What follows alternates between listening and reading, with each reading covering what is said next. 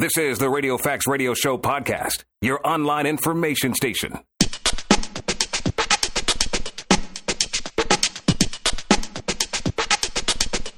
Welcome to the Radio Facts Radio Show. My name is Kevin Ross, and you can follow us on Twitter at Radio Facts Blog, Instagram at Radio Facts Blog, and Facebook at Radio Facts. Today, I want to talk to you about putting together a great team for a project. Now, there's nothing better than having the right team for whatever project that you're working on.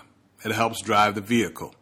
But having the wrong team can drive your vehicle off a cliff or crashing into an 18 wheeler while you're trying to tend to the whiny and needy adult baby people in the back seat. Two things that it took me a really long time to grasp is it's never really wise to hire people who think that working Mm, is not their thing. And the economy is not to blame for some people not working. It's their attitude, lack of drive and motivation, and negativity. It's not that they can't find work, but nobody wants to work with them. Also, there are lazy, negative people and insecure people from all walks of life. But the greater your pool, the greater your chances for success for your project. Never limit yourself. Once you map out exactly what you want to do with your project, then it's time to take action and hit the road. But one thing you must be very cautious of is what you load up your vehicle with before you take off for your destination. You want to carry the least amount of weight and nothing that will slow down the ride. While it may be inappropriate, it certainly would be easier if you could tell the passengers in your vehicle, hey, treat me like a white boss. Sounds harsh, but there's a huge difference when you're black, for example, and you run the business and the way you're treated and the unrealistic things that are often expected of you in the process. Unfortunately, we often try to be all things to all people, which causes an inordinate amount of stress to us in the process. This is for any project that you're coming up with, whether it be branding or putting together a team to get a job done. First thing is hire the best people for the job. The only thing that you should be obligated or dedicated to is a great project from start to finish. Don't worry about the types of people you're going to hire. You cannot save the world with one project. You have to do it piece by piece. In statistics in college, I learned that you take a sample of a population to come up with the answers for the entire population.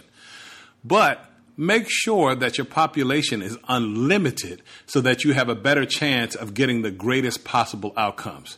Know that the project is paramount. Hire people who know more than you. A lot of the times we think or have the tendency to think that we could just bring people on board who think like us. Very few people think like you, and this is probably why you're not more successful in this moment.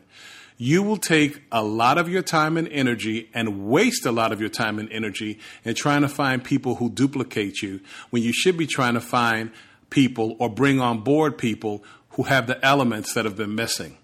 At best, you can hire an assistant to duplicate what you do, but trying to hire a team who duplicates you is not only dumb, it's a waste of time and money and energy. Hire self starters. No hand holding or babysitting, but make sure they know how to ask questions if they're not sure about something. In the past, I have made the huge mistake of hiring people I thought were self starters, but instead they will put themselves under stress and make decisions that mess up the entire project without consulting me and relying on their tenure in the industry. There are three ways that you could check with the leader of a project when you have questions email, text, or call. You want people who will ask questions and not assume everything, especially when they're not sure about something. However, you certainly don't have time for, to babysit and have someone who's calling you or emailing you or reaching out to you consistently about small things either. This can be very annoying and can interrupt you from your thought process. Some people need constant supervision and hand holding and babysitting, and that's not the people you need on your team. Make sure you balance this out. Give them examples of your last project. This is probably the best way that they can see your vision. Unfortunately, I've done this before, and sometimes people don't even look at what you give them. And they still assume or make mistakes. But then there's another way that you can resolve the situation if they don't follow the instructions, which is this next one. Do a test before committing. What I mean by this is whatever you're looking for, say example, it's an editor or a press release writer. Offer them 20 to $50 for a one page test, and they need to have it to you within 24 hours. This way you can see what they can do. This will save you a ton of time and energy and headaches when you're in the midst of a project because once you're in the project, you don't want this flat tire.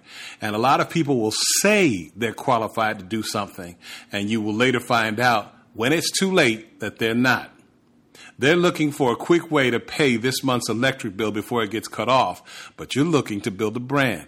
And you have to realize you need people that you can call on to do more than just this project with you. So they need to be reliable, dependable, and qualified. The test will let you know all three. Be wary of hiring friends and colleagues. Oh man, I, just, oh, this one in all honesty, I think you will find more joy in putting on a blindfold and giggling and running across the freeway in LA at 5:30 in the afternoon just to see if you can beat the traffic and not end up as roadkill. Some people will say that it is a good idea to hire your friends, but I can guarantee you that those people are not very successful. If you hire friends, you probably won't be friends for long, and you need somebody that you can give direction to who's not sensitive, who's not treating you as if you're obligated, and someone who follows direction. Then, if you get mad at them, you should be able to fire them without feeling bad if there is no invite to next year's Thanksgiving dinner where you're going to be the negative topic of conversation anyway. Hiring friends and colleagues is not just a bad idea. I've done it in the past. I just don't recommend it. If they need money, just give it to them if you have it. But there are some people who are not working because nobody wants to hire them or deal with them. In my experience, they always come to the table with their own expectations as if they are a partner instead of hired help. They decide what they want to do and how they want to do it, no matter what kind of instructions you give them. They are stuck in their ways, and a lot of times they slow the project down, disrupt, or delay the entire project. I'm not sure if I've alluded to this or if I've gotten the message clear to you, but don't hire friends. hire people outside of your social realm. Naysayers, negative people, and Debbie Downers. Here's another one. One of the things that will bring your project crashing down like a 10.2 earthquake on the Richter scale is negative people. I don't care what anybody says, but negative people suck the air out of a room, out of people, and out of a project. They're like Dracula, coming out at night, draining the blood from everybody until they're dead, and then moving on to the next victim. It's amazing how the level of energy can destroy a project, not just from their end, but from your end, because it's taking positive time and energy away from you to build what you're trying to build, but also it's taking time away from the rest of the team who may need assistance or help or could be building on what they're doing. One negative person, just one, can bring the whole operation tumbling down. They have excuses for everything they can't do, and they will blame you for everything they do wrong. Get rid of them now, even if you have to pay them. Send them back into the wilderness of the graveyard because the longer you keep them on board, the more it's going to affect and kill your project. Did I make that clear? I've had disasters when I've kept people on board who I was simply trying to help but it ended up affecting the entire project and causing a lot more work, stress, and money for everyone on the team. I cannot stress it enough. Naysayers, negative people, and Debbie Downers disrupt your entire project and bring a cancer to the project that messes everything up. Eliminate any and all negative people, including the people that you deal with while you're working on the project outside of the project. You'll be amazed at how jealousy can creep into your life at a time when you're the most busy if you have negative people in your family or you have negative friends, just just block their calls until your project is complete. You cannot afford that kind of energy when you have to be focused. You have to be totally focused and getting your project accomplished and making sure that there is nothing negative around you, or at least that's under your control. Make sure your terms are clear in the beginning. This is also paramount as far as pay and what you expect. When to email you, when to call you, and when to have certain projects done. Give this to each person in writing. Will they read it? Who knows? But a lot of the times when you hire independent people, they have financial problems like we all have had in the past, and they think that they can call you and get their money early. You are not the Bank of America or payday loans. I have a suggestion. Offer them their money early if they call you, but treat them like your payday loans and take 30% off and see how they respond to you. You're either going to get cussed out or they're going to quit or they're going to keep working. I've even had people who have asked me to take the money to their bank and stand in line and put it in their account because they don't have Zelle or PayPal. I'm going to let you marinate on that for a minute. Okay, is that long enough? There's something very wrong when the owner of a business becomes the assistant to the people he or she hires. Bang your head into the wall and wake up. Would they ask their white boss at a corporation to do this? I know that sounds harsh again, but it's true. You are not obligated to be anybody's bank or financial institution or assistant. They get paid when the job is complete, like any other job. Most important, and I've had this happen, once they get the money, they'll have very little interest in completing the project. That's going to hurt the entire project as well. When they talk about you, and they say, Do you know that Kevin refused to pay me until the work was done? What kind of shit is that? How stupid will they sound? Even the people you fire, make them wait for their pay like everybody else on the paydays that you designate. It's not your fault they didn't do the job. They have not done you any favors, so don't do any for them. Heed the warning in advance.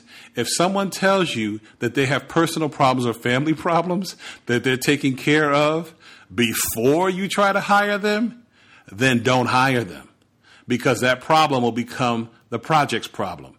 They're letting you know that you're secondary and that they're going to be obligated to whatever that situation is, and it's going to disrupt your project. Once again, this is a situation where somebody may need money and take the job because they need the money, but it's going to disrupt your entire project that you're trying to get accomplished. You cannot save the world once again. Thank them for the effort and tell them you'll contact them later, like in the afterlife. When someone brings personal problems to an interview, they're going to bring it to the team and the project too. Make sure you know that. Never make the same mistakes again. If you hire somebody and they don't work out, and you end up getting rid of them, I don't care how desperate you are. Do not make that same mistake again because you're going to get the exact same result, if not worse. Have a backup plan in advance early on. Test everybody and make sure they bring to the table what you need. And then talk to everybody. Have a conference call as a test as well to see who's aggressive and who's just laid back. You need aggressive people on your team with ideas that they can bring to the table to help you grow whatever you're trying to do. You have to ask yourself if you're running a business or a nursery school for adults, then proceed forth. These are the lessons that I've learned in business, but they can certainly apply to anyone who's also working in business or on a project or even trying to put together a social media marketing team. I wish you the best and I hope all works out for you. This is the Radio Facts Radio Show once again. I'm Kevin Ross.